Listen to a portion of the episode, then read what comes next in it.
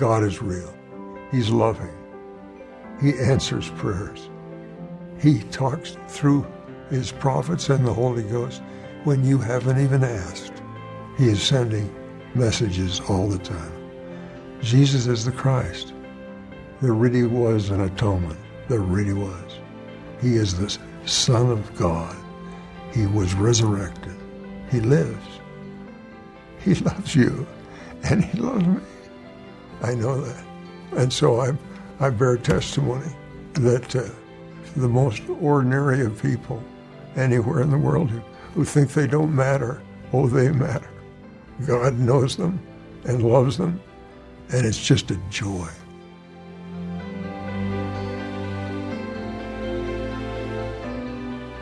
I'm Sarah Jane Weaver, editor of the Church News. Welcome to the Church News Podcast. We are taking you on a journey of connection as we discuss news and events of the Church of Jesus Christ of Latter day Saints.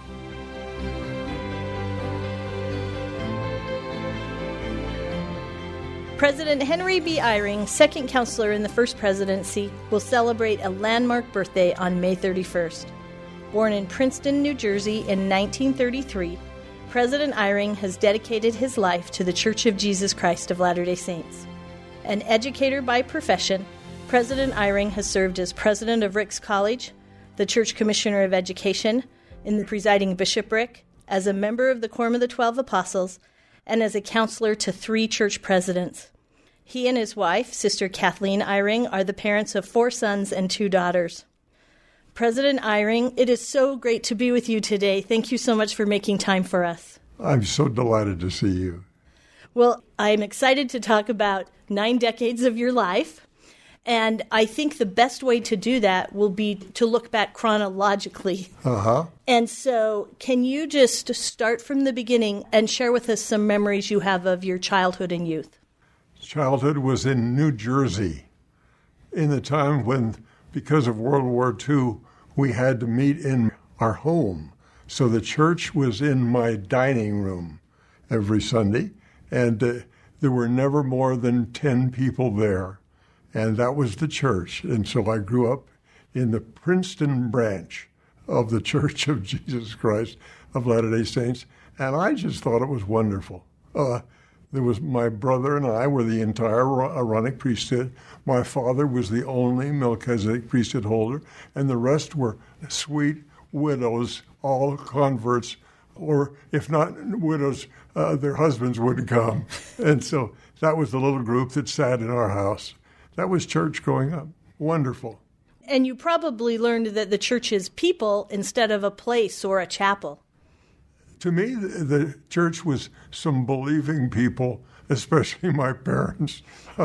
my mother played the piano and led the singing by beating her foot, and my father conducted. And uh, I just, I thought it was the church is wonderful, but that's what the church was. Yeah. Well, well, let's talk more about your parents. Uh, what can you tell us about your parents? Your dad was a scientist. He was a chemist, a teacher at Princeton University.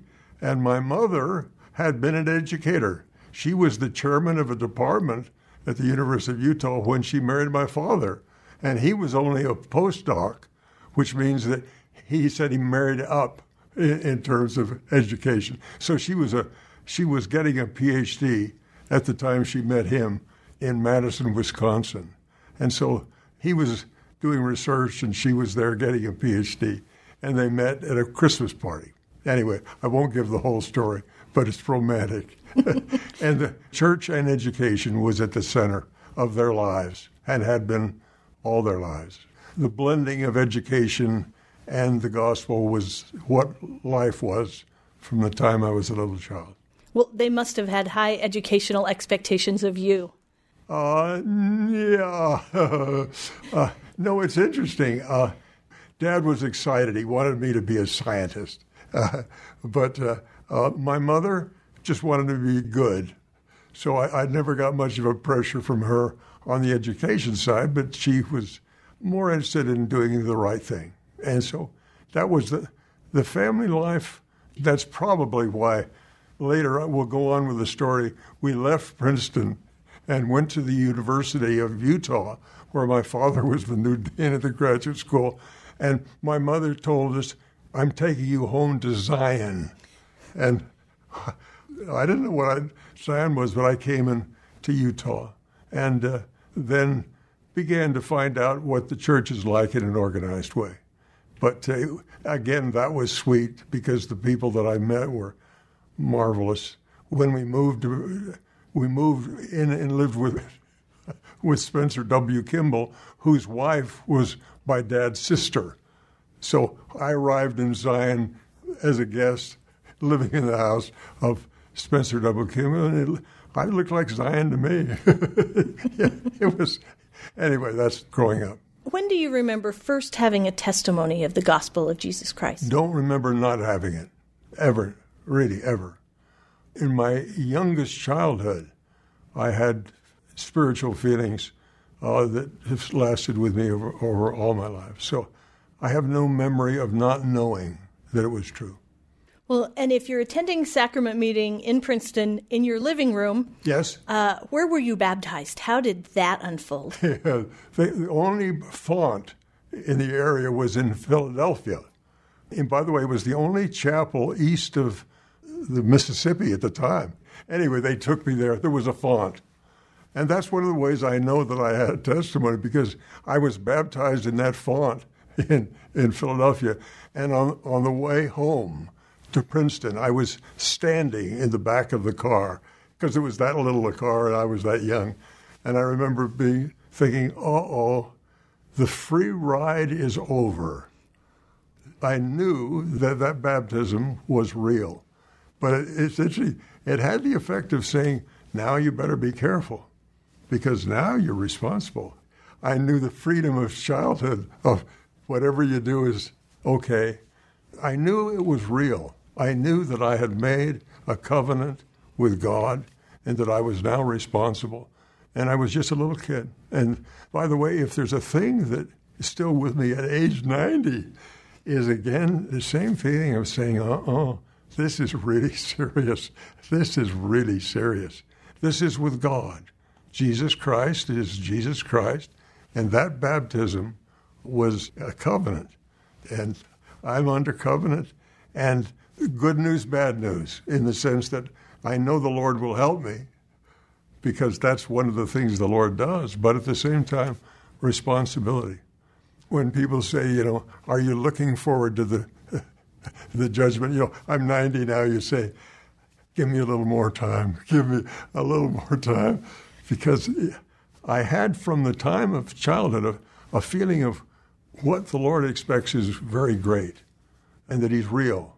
And while I felt that He was loving, my mother kind of was the example. I thought that she loved me, thought the world of me, but there were high expectations, spiritual expectations.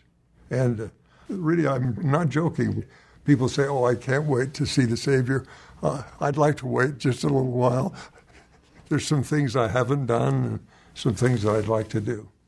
Now, that's a very personal thing. A lot of other people don't feel the same way, but that's me. When you think of this baptism, it sounds like it's this hinge point in your life where you realize I'm part of this church. And it's, and, and it's real. Mm-hmm. And it's real. There is a Jesus Christ, there's a Heavenly Father, and there are rules, and there's a law, and there's great joy possible if you live the covenants that you've made. Yeah. Were there other hinge points in your life, other decision points that set you on a path that made a difference for you? Yeah, uh, probably one pattern. I got a feeling of what the Lord wanted me to do, call it revelation, about myself and about the future from time to time, and those made the most difference. I have to be careful which example to give, but one would be uh, the time when I first left home. And uh, I, graduated from the university and I went in the Air Force and I was alone there and given a terribly difficult assignment in the Air Force, uh, way beyond my own abilities. And I, I thought, I don't think I can do this. And then I got a feeling of saying, well, serve the Lord and you'll get the power to do it. And so the whole time I was in the Air Force, I was a district missionary for the full two years. And I would go do my very difficult thing in the, every night I'd go out and, and do missionary work. And I look back now and that little feeling of saying, well, okay, of all the things I've got in front of me, if I can just serve the Lord, the other things will work out. That pattern occurred time and time and time again. A feeling of, of the Lord saying, you know, what you really ought to do is do this. And then your other troubles will, will take care of that. And it, it happened when I got into Harvard Business School, and my grades were not up to it. And I, you know, I was a physics student. I didn't know anything about business. And I got there and I thought, I'm over my head. And within a few weeks of arriving at the Harvard, they called me into the district presidency. Yeah. And so while the rest of the students were doing work all the time, I was out running over New England, and uh, the Lord took care of it. I did okay. Uh, and same kind of thing after I finished at Harvard. I got a job as a teacher at Stanford University, and that was over my head. And I was called as the bishop of the Stanford Ward. And every time that I, I got a little nudge to do something the Lord would have me do, then He seemed to take care of everything that was over my capacity. I've had a lifetime of having, if things are tough, find out what the Lord wants, line yourself up with that. And President Hinckley always used to say, Hal, things will work out. and it was true. I would say that every time I was in a, some difficulty of hard things, and I turned to say, no, let's, it doesn't make sense, but let's do the thing the Lord would want. And then, you know, when you when you ask, how do you explain your success? I'm just amazed. I would say every time I would turn to try to serve him, then he somehow would take care of things. And I think that's about when you say where the hinge pin. Every time I made a choice to, when I was there at Stanford, I became the bishop of the Stanford Ward. you know, while I was struggling to try to survive, and I survived. And by the way, I spent so much time doing it that when I finally went to Ricks College from there, the dean of the Stanford Business School said, Well, good. Hal is now going to give all his time to his church. So, you know, what? he was watching me, all the, you know, what's this guy doing when he's putting so much time into his church? My guess is the hinge points were many times, but if they have anything in common, it was that when I was in a jam a little bit over my head, I found a way, or the Lord found a way to let me serve Him, and then things things will work out. So when people say, "Are you proud of your career?" I'm amazed, in the sense that uh, it wasn't that I set out to do things; it was that I was going to do hard things, but I somehow was always nudged or invited to sort of say, let's bet on the Lord. And that worked. So I, I don't know why I was blessed, but I was blessed. Well, and I want to talk about the path you chose for your education. Yes. Because you're the son of a famous scientist yes, yes. who actually studies physics as an undergraduate student yes. and then goes to business school. Yeah. What happened? again, you hate to be this honest because you have to talk about your own shortcomings. But uh, my father wanted me so much to be a physicist, but I worked at it and I worked at it. But it, physics is like music. Some people have an ear for it and some people don't. There was one of the professors who knew my dad, of course, well. He said, Hal, I've looked at your exam paper and you don't seem to understand you can't see the curl of a vector. I said, a curl of a vector was just a mathematical thing to me. So you can't see the curl of the vector? He said, Well, then maybe you better get out of physics. Because my father, in his science, could see, he saw molecules. So I know there is an art, and I didn't have it. And so then I graduated in physics, but then I went into the Air Force. And then after the Air Force, I had to, what am I going to do? I can't go back to physics. I'm no good at it. Oh, I heard of a place called the Harvard Business School. I didn't know a thing about it and didn't care a thing about business, but I knew that there was a school and that they sometimes liked people with a science background. I got in. And when I got there, I found out I was the lowest scores of all the, you know, the exams coming in. But I did very well. And why did I do very well? Because I was called into the district presidency. oh, and gone every weekend when the others were working. Uh, and so, really, when you say, "How did I get out?" of I got out of physics because I knew I had to get out. And then, why did I go to business school? I don't know. It's because it looked like something I could do. But what was happening was, with the Lord was was working by going to the Harvard Business School and getting a doctorate, and then again the Lord moved me to Stanford. And you say, why to Stanford? Well, it was because I was going to be the bishop of the Stanford Ward, and knowing that. And Dad always told me, he says, Hal, you'll never be good at anything unless it's what you think about when you don't have to. And I knew that, well, that wasn't physics. And it, it really wasn't this, the business. But when I, I thought about it, my church work, I thought about when I didn't have to. And he said, You'll only really accomplish if you can get something that you think about when you don't have to. And it's true, the Lord was leading me along, finding chances for me to serve Him in a way that I thought about it when I didn't have to. And while you're at Harvard, the most amazing thing in your whole life happens because you meet your wife, Kathleen. Yeah. I was uh, at Harvard. I wanted to marry, but I knew that I just had a feeling that I ought to wait. And uh, then one Sunday, I was speaking at up in Rindge, New Hampshire, and I saw a girl, and uh, a feeling came into me that's the best person you've ever seen. And it was very specific with the words, that's the best person you've ever seen. And that night back in Cambridge, I was sitting on the stand as a member of the district presidency, and that girl walked in who I didn't know who she was, and she sat down. I turned to my president. It was Wilbur W. Cox, who was the man that President Nelson activated years before the, the story. It's the same man. I was his counselor. And I turned to Bill Cox and I said, Bill, do you see that girl sitting there? And he said, Yes. I said, I'd give anything to marry her.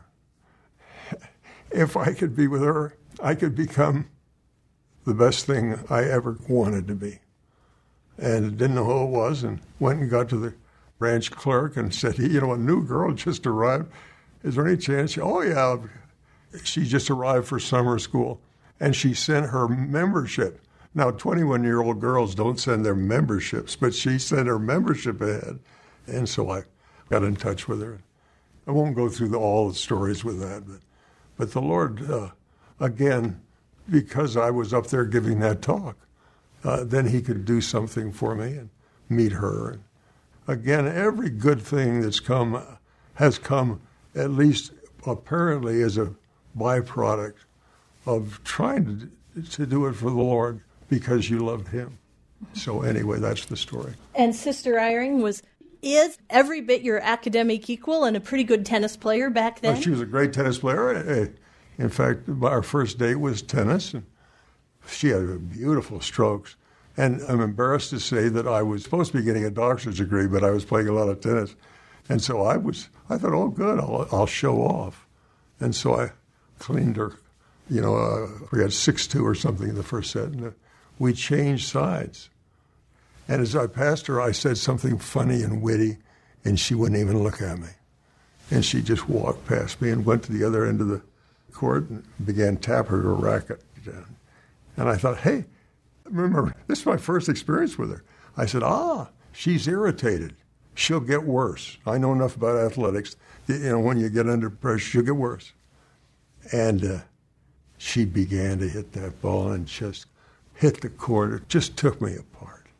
And after it was over, I said, Oh, when things get tough, she gets better. And now, see, we're married 60 years, and she's a pretty tough situation now, and she's getting better. yeah. But it was interesting that, again, uh, it was a nudging from the Lord. He gave me a feeling for the future little things that you know are the Lord giving you little insights, either about people or about the future. Those are sprinkled through my whole life. And so I, I have a very real feeling that the, the future is going to be just fine because He's kept me alive. so instead of looking backward as a 90 year old, I, I'm looking forward. What you know is if you can just line up, well, I'll give a story on that too. When I was named the president of Ricks College, I had never been there before. I didn't know anything about it. And I was a professor at Stanford. And uh, I went to the first meeting of the Board of Education, and President Harold B. Lee was in the chair. And he said, Brother Eyring, we'd like to hear your acceptance speech. Are you, accept, I didn't know anything. What about it? And he said, uh, I want to hear, and here's my acceptance speech. I don't know anything about Ricks College. I don't know anything about how to run a college, but I know this. It's the Lord's school and I'll find out where he wants to go, and I will line myself up, and I will not fail. And uh, President Lee said, That's the best acceptance speech I've ever heard. But he wasn't saying it was a great speech. He was saying, You've got it right. If you can get yourself in the Lord's service, line yourself up and say, I'll do, I want to go anywhere he goes, you will not fail because he will. And it happened. And it's happened in my life. Again, I have to be careful telling the story because you say, well, other people don't, you know, often get that much help. Why I have that much help, I don't know. The nice thing is, I know it isn't me.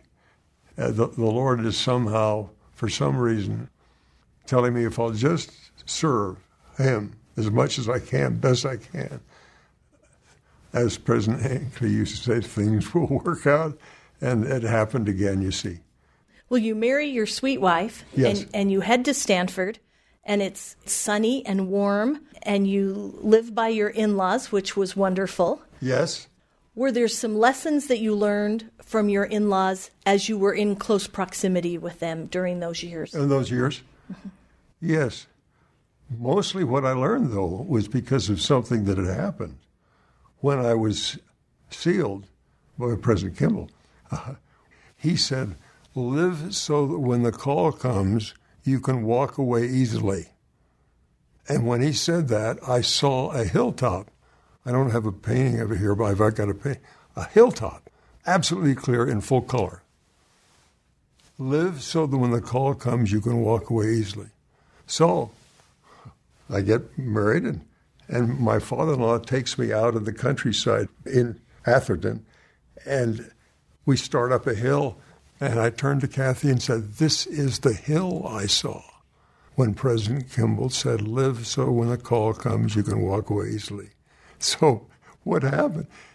My father in law, when we got up to the top of the hill, said, Oh, we want you to live in the guest house. We're buying this property. We lived there for 10 years. But what I learned, when you say, What did I learn from my in laws? First of all, it was the nearest thing to heaven you've ever seen. Wonderful people who took care of us. But what I learned during that period of time is every day I'd come home from Stanford and I'd say, Well, should we play tennis? Or should we swim? What do you want to do? Because we're not going to be here. And 10 years later, 10 years later, Neal Maxwell calls me on the phone and asks me if I would go to Ricks College. I'd never even heard of it. But the Lord had prepared me, you see, by saying, we didn't know what it meant live so that when the call comes, you can walk away easily. And I was shown that hilltop, which, if you think about it, my father in law didn't even know that hilltop existed. So uh, don't tell me, how can the Lord know the future? But it was not a question. He showed me that hilltop.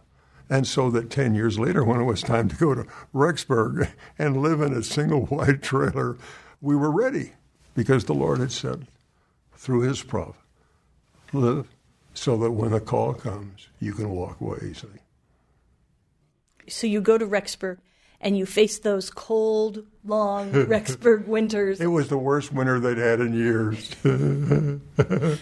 Uh, they gave us a, we, no house, so we had a single wide student trailer. That's where we lived with three little boys for the first year. And the snow would come, the would blow under the door. And so I can remember the snow going across the floor in that trailer. But Kathleen, we went from the beautiful thing we lived in California to that. She never complained one time because the Lord had already told her, live so that when the call comes, you can walk away easily. So she knew she was on the Lord's track and it was okay. She never complained. So that single wide trailer was one of the sweetest times I've ever seen. But it's because the Lord had said a little, I call it revelation or whatever it is, but He showed the way so that you'd be comfortable. And every time you get a new assignment in the church, your wife is right there supporting you. What did that support mean to you throughout all the years of your marriage? Everything. In the sense, again, I don't know other couples, I don't know how it works, but uh, she never said attaboy. She never said great talk. In fact, even when I was in the 12 and in the first presidency, the most thing she'd ever say after it was over is, I felt something. So it's a kind of a support of, as if she just always knew. So not supporting me. By the way, I always got the feeling that it was really the Lord she cared about, you know. So I never looked for approval because I never got it. But you kind of just, it was what you felt was the support you got. That she was pleased to be in that single wide trailer. People often ask me, what did you used to talk about? I can't even remember. Uh, we always just pleasant things. Uh, things will work out. And uh, she, for instance, never gave a talk. Most of the wives of heads of the institutions, they are almost like co-presidents and are very public. I think she gave one talk the whole time I was because the young women students asked her.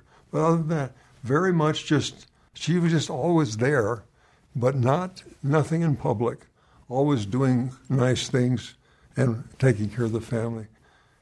In fact, I now, as we're getting now at the end of life, I'm saying, you know, I never appreciated her enough because she was just always there, just always, no complaints, no anything, and uh, I guess I felt, well, that's just the way things are. Now I look back and I say, a miracle, miracle it, it was just always, it was like we were one person. It's hard to describe. And now, with her present condition, she hasn't been able to speak for some time. And it's interesting.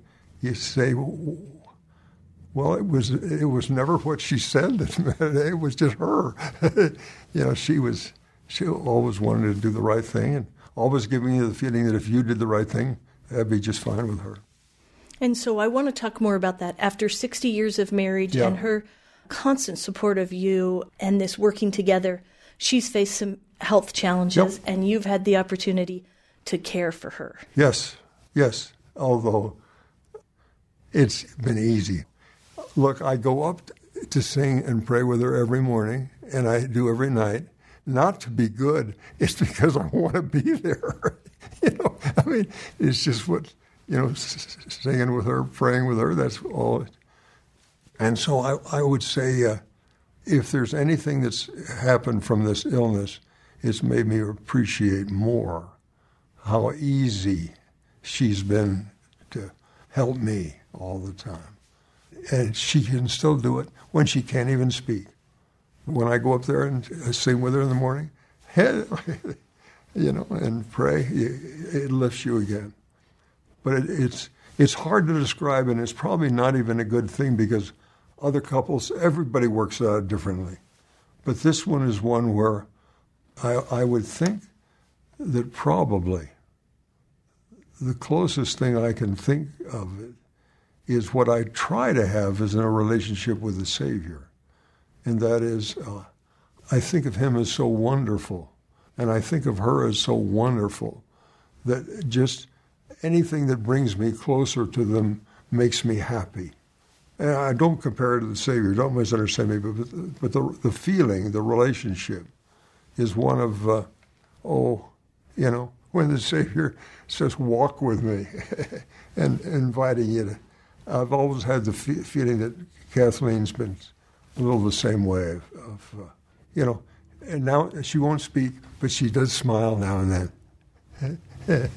and uh, it's the smile, you see, of sort of saying, we're still in this together. And uh, by the way, if I ever have, if I ever have, I haven't had it often, but a feeling of the Savior smiling. You know, maybe that's too much to ask for, but I tend to think, oh, I, I hope that just not like she will still occasionally smile. It's a smile that, uh, uh, a smile of approval. It's a smile of approval. And oh, you'd, you'd like that. In fact, if I could say one thing that's come from this whole, I've told these stories, you see, of trying to serve the Lord. The sweetest times have been occasionally feeling His approval. And I can still feel that from her, even with uh, her great limitations. Talk about raising children uh-huh. with Sister Eyring yes. and what it means for you to be a father. It's been a joy. It's felt all the way through that the Lord was was helping with these children. They're all very different. But I would say I haven't thought of myself as, you know, how do you be a good father? It was just always a feeling that uh, I loved them. It's funny if you talk to them about what kind of a father I was, I don't even know what they'd tell you because I was never working at it as something that I had a, a technique. It was just with them, it was like it was with her. It was fun to come home. and, uh, you know, what can we do together? And uh, I think of Father Lehi, or think of Adam. I mean, you know, by and large, most folks uh, struggle and I don't, I can't remember struggle. I can't remember struggle. Well, even before your children are raised, your, your daughters are quite small. You're called into full time church service, first doing church education and then in the presiding yeah. bishopric. Those had to be very, very busy years. Mm-hmm. But the way to say it is, through it all, as those kids were growing up, there was Saturday projects whatever my life was like, Saturday projects. And with the boys, the, the first were boys, and it was projects. We built things. We built things. And then two little girls, and I, after about, uh, they got to be about two, Daddy, is there something we could do without a hammer and a saw? And, and so I began, I began baking bread. And today I'm still baking bread at home. Uh, because the girls could do it together. So we, we bake bread. President Eyring, I also want to ask you about another extracurricular activity that you have engaged in over the years. You and your wife met and spent time together early in your relationship playing tennis. We've all seen your beautiful, beautiful watercolors. Can you talk to us about some of the lessons that you've learned from these extracurricular activities? And maybe even talk about some of the spiritual lessons that have come as you have created art and watercolors. Tennis and art. Athletics, tennis being an example. And uh, I've done art. And it's interesting that uh, tennis, if it's played well, is an art. It's a creative thing you don't just repeat somebody else's tennis stroke. You develop your own. And I'm doing this thing in watercolor. It, you're trying to get a feeling. It's one of the things, for instance, I'll sometimes think, I think I want to paint right now. And I thought, well, no, I can't paint unless I have a feeling. Either love, there's a feeling of beauty as well. There's a joy in creation. I don't want to be like somebody else. I want to be like whatever it is the Lord wants me to be. And that's it's unique. I'm not trying to be like somebody else. I'm to be whatever this thing is the Lord's trying to create in me. And I, again, there's a searching kind of a thing in art, and it, frankly in tennis as well. It's not whether you win. Golf is even worse, by the way. You know, I was given my first set of golf clubs when I was 65 and Brother Edgley, who was a good golfer, said, Oh, you poor person. You won't live long enough to enjoy it. And what he was saying is there's a kind of a, I haven't been there yet, but I've watched good golfers. when they hit that, it looks like it's it rises. You know, and I haven't figured it out yet. And I'm the same way with watercolor. So I do the watercolors searching for something that I don't know quite what it is, but it's not like being somebody else or painting like somebody else. It's not playing tennis or golf. There's something in the doing of it itself that you're searching for, some better thing. And I'm the same way you see spiritually is I don't want to be like somebody else. I want to be like whatever it is the Lord He made me. And He made me for something. I don't know what it is. And you see, Dad was that way about his chemistry. Who could love chemistry in mathematics? But he just went to hell. He's an old man now. He's world famous. Now I understand how to teach calculus. He was always looking and always sure he wasn't there yet. People would say, well, why doesn't God tell us how to, you know, create things and do things? And he says, well, we, we wouldn't understand anyway. But he wants us the fun of trying. And uh, I was with him in, in, New York once when someone attacked him and said, Professor Eyring, you've been on the other side of this question before. And he began to laugh. I thought he'd get mad. He began to laugh. He said, Of course. He said, I, have been on every side of this question I can find until I finally find out what it's all about. And I think that's how we, how we are religiously when people say how they love the Savior. You know, I love him. I say to myself, I'm working on it. I'm not there yet. I'm not there yet. And so the art is, it's a search. You know, there's some beautiful thing. That isn't it yet, but I'll try it again. I've got a thousand watercolors, you know, little ones, a thousand of them. My secretaries have filed them away as if they're precious. They're not precious. They're a search. you know, I look at him, and say, oh, that's, yeah. But you say, I'll try again. I'll try again. And now my body's getting where I can't try golf anymore and I can't try tennis, but it's the same thing as it's what life is.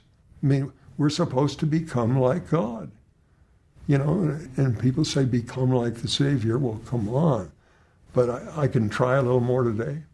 And it's a joy to try. But the art is funny. How I got into it, uh, I don't know. Searching. By the way, the, the thing we're talking about that is you got to be careful because there's all kinds of things you could, you know, I could try to be a musician or something. You, you can't do it all. But I think the idea of, of a little struggle, of trying to rise and do something a little more beautiful and better, that's in us. I think, in a way, I feel sorry for the people that do have a particular talent and then spend their whole lives just on that talent. It's probably better to be all over the place a little bit the way I am, is to say, they all have the, the desire to, to do better. I'll, I'll probably go do watercolor today now, you know, just to, to try. And I've got a thousand of them. I don't like many of them. But I remember the process, and it was fun trying. Know, in fact, it's related to what we've been talking about. I've had all these callings in the church. I haven't got any of them right. But uh, thanks for the ride. And uh, it's as if the Lord is saying, well, yeah, I'll give you another one, I'll give you another one. Try. And I appreciate that. I mean, when, when someone say, do you feel honored? Uh, no, I feel blessed the Lord said, I'll, I'll let you struggle. It's something new. When we get on the other side, my guess it just goes on. You know, people think, what's it going to be like over there? A lot of what it's like here. You know, perfection is over a long, I don't know how long it goes. But I, I still am not anxious to get over there. I, I, I, I like it here. And those years in the presiding bishopric in yeah. the 70 and the Quorum of the Twelve had to be so preparatory for what you're doing now. What are some of the things that you learned or that impacted you as you served the Lord full time? Yeah. Well, a few things. But I think by and large, it was just the idea of sort of saying, give it the best you can, trust me, try to find out what I want. I don't see my life in, in terms of this really prepared me for this. And the whole process of just trying to do the best you can and trusting the Lord and being nice to people. But you're really learning the same thing over and over again. If you say, well, how different was being in the bishopric versus a, I was also a 70, by the way, uh, Commissioner of Education, all those things. I was Commissioner of Education, I think, for 17 years. And you say to yourself, good heavens, you know, what prepared you for that? I don't know. It was just like everything else. Find out what the Lord wants, do it, and enjoy it because He'll be in it with you. If you ask me if any one of those was a bad assignment, no. Find out what the Lord wants, try to do it, trust Him, and be nice, be kind, and and then things will work out.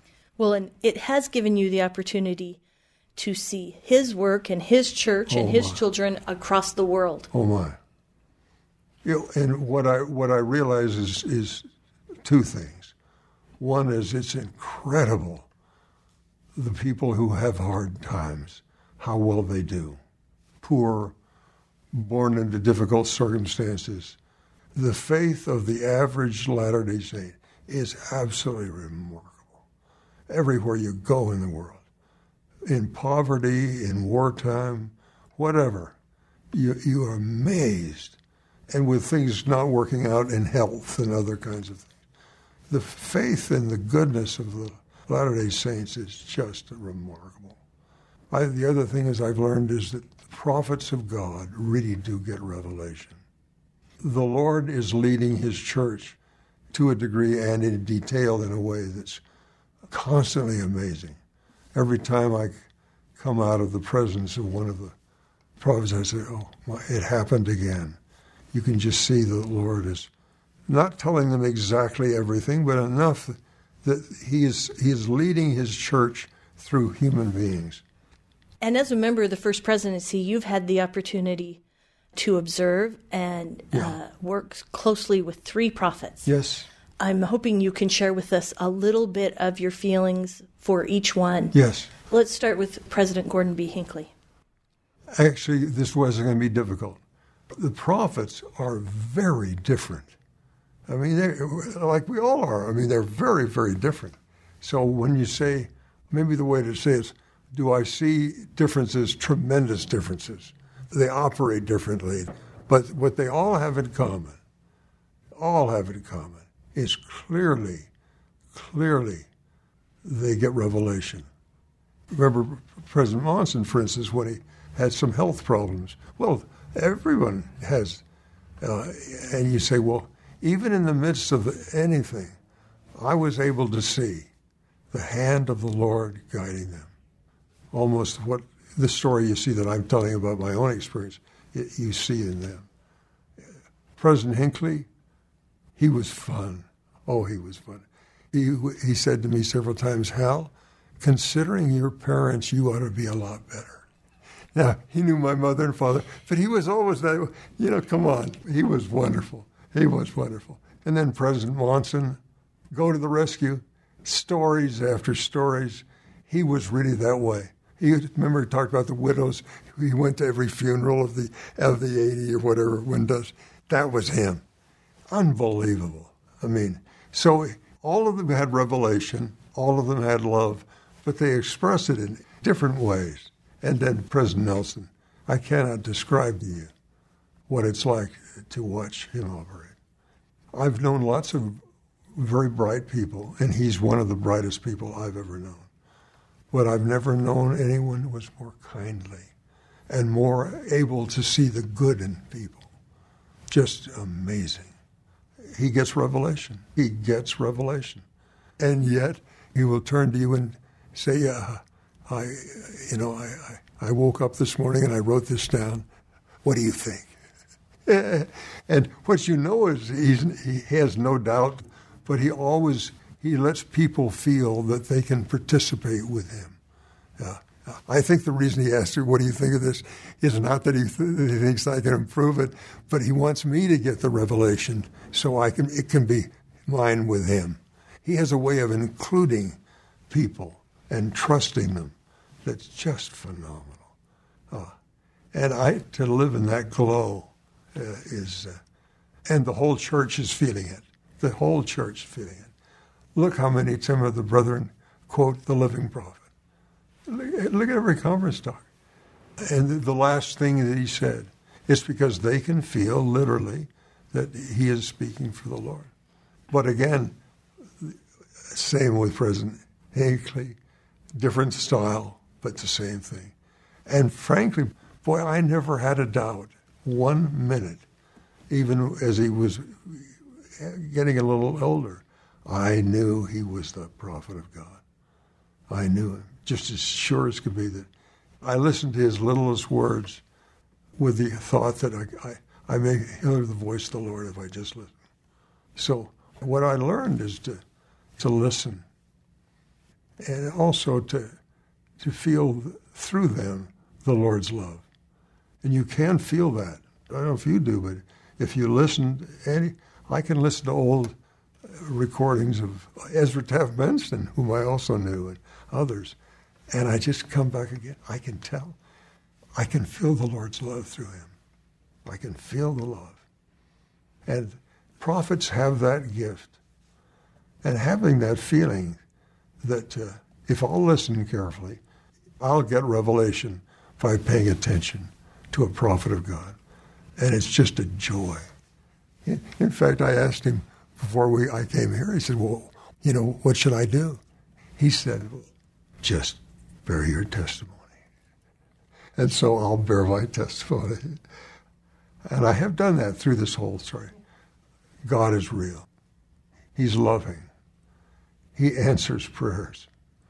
He talks through his prophets and the Holy Ghost when you haven't even asked. He is sending messages all the time.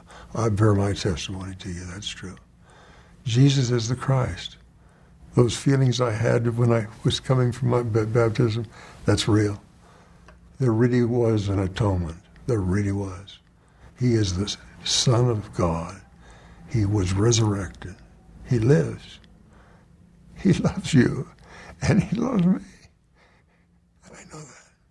I know that. And the Holy Ghost, I've already borne testimony about the Holy Ghost. My nickname is Hal. So, uh, uh, what's fascinating is I've had revelations where I think I've heard the name Hal. So, there's the Lord and Heavenly Father and the Holy Ghost. They know my name. They even know my nickname. they really do. Yeah. And I, I know that. And so I, I bear testimony that uh, the most ordinary of people anywhere in the world who, who think they don't matter, oh, they matter. Uh, God knows them and loves them.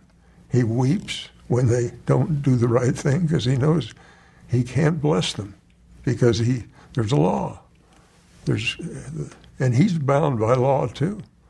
Uh, so it's interesting where I I I I love him. I know he loves me, but I know there's the role, and, and that's why I say uh, I'm not ready to go yet. I'd, I'd like to.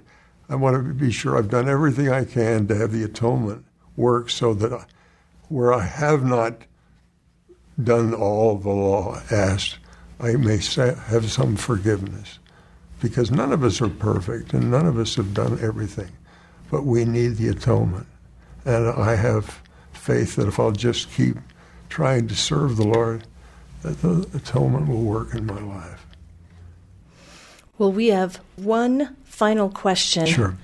When you look back on your life after 90 years, hmm. is there one thing that you know now? Can't pick one. I think I have to pick the three. I am a child of God, of Heavenly Father. He loves me.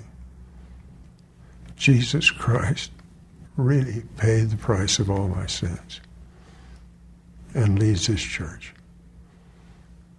And he does it with the Holy Ghost, and that's real. The Holy Ghost. We don't give him enough credit. And I, I think, yeah, I, I'd end on that note is to say, if I have a regret, and if I think I'll be in some difficulty unless I take care of it, it's to not have appreciated what I've just said to you. Have I really appreciated enough being a child of Heavenly Father? Really, have I appreciated enough? Am I grateful enough for the atonement and the service of the Lord Jesus Christ? Am I grateful enough for the time of the Holy Ghost to say, Hal, and told me what to do or what truth was? I think the great sin is ingratitude. And I'm working on that. And I appreciate the chance to do what I'm doing now. You see, by bearing my testimony, I'm at least expressing gratitude and feeling it. You've helped me feel it more while we've been together.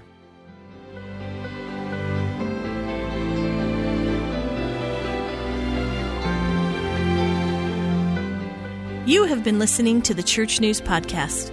I'm your host, Church News editor Sarah Jane Weaver. I hope you have learned something today about the Church of Jesus Christ of Latter day Saints by peering with me through the Church News window. Please remember to subscribe to this podcast, and if you enjoyed the messages we shared today, please make sure you share the podcast with others. Thanks to our guests, to my producer, KellieAnn Halvorsen, and others who make this podcast possible. Join us every week for a new episode. Find us on your favorite podcasting channel or with other news and updates about the church on thechurchnews.com.